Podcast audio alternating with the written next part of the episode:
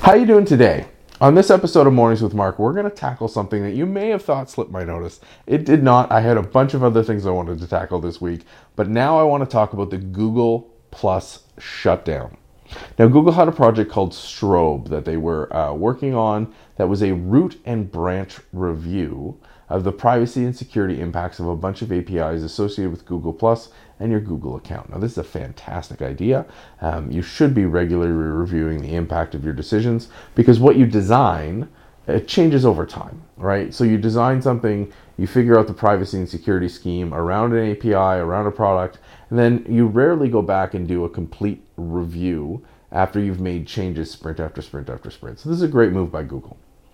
But the big news was that they uh, had a vulnerability that could have impacted half a million users um, because there was about 430 plus applications that were connecting to these vulnerable APIs that exposed more information than they should have.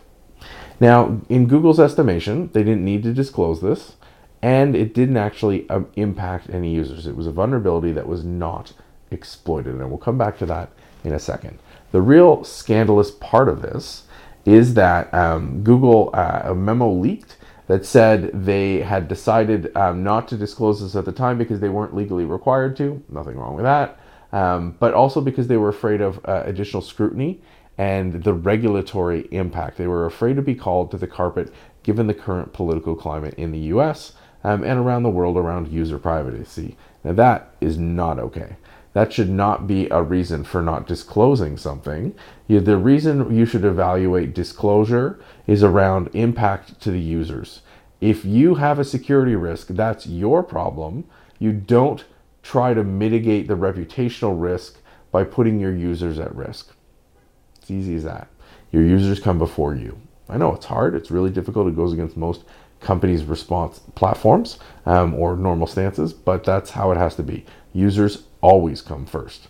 Now, that being said, what's not called out in the Google post or in any article around this is that Google is probably one of the top three, if not probably arguably the top, at monitoring their infrastructure, at monitoring API calls. Okay, so they are in the top three on the planet. Um, they started the entire SRE site reliability engineer craze.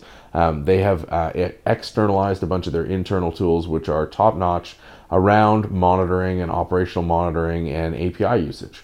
So when Google says there's no evidence that anybody abused these APIs to exploit this vulnerability, I am uh, leaning towards believing them.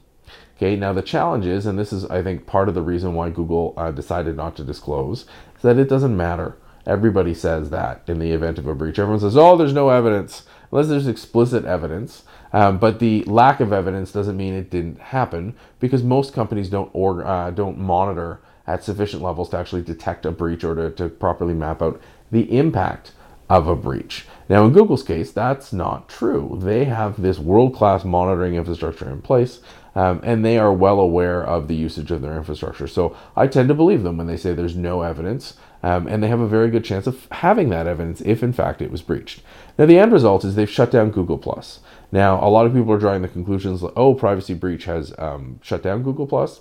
Google Plus was a failing product. Um, as much as Google wanted it to be a social network that people cared about, just simply wasn't. This was the uh, last straw, the one that broke the camel's back. They are shutting it down simply because it's not worth the risk. Now it's had a reputational impact um, and it's just not used. So um, the interesting thing takeaways here are really, you know, do a root and branch um, which just means super thorough, starting from the core concepts and working out um, review of your of your APIs because that's absolutely critical. Um, what you design initially in your architecture phase rarely stays untouched sprint after sprint after sprint. So um, you should be doing security reviews for every piece of code that hits um, production, but also every once in a while it's good to kind of step back and go, whoa, hold on a second.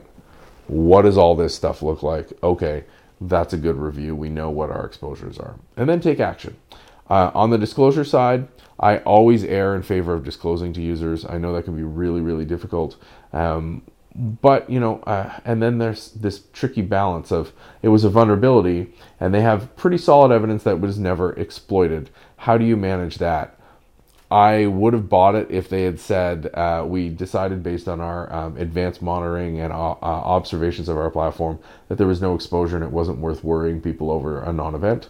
But the fact that they were worried about the political impact, that just makes it look bad. Um, it's really hard. I understand the, the climate, I understand the challenges, but still always err on the side of the users. What do you think? Let me know. Hit me up uh, online at MarkNCA for those of you on the vlog, in the comments down below. Um, and on the podcast, uh, podcast listeners, you can always hit me up at as well as everybody else.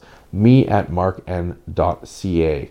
Um, what do you think about uh, Google's disclosure? What do you think about shutting down Google Plus? Will you miss it? Are you one of the ten people who used it? Um, anyway, what do you think about how they've handled this? Let me know. Let's have a chat about it. Have a fantastic day. I will see you on the show tomorrow.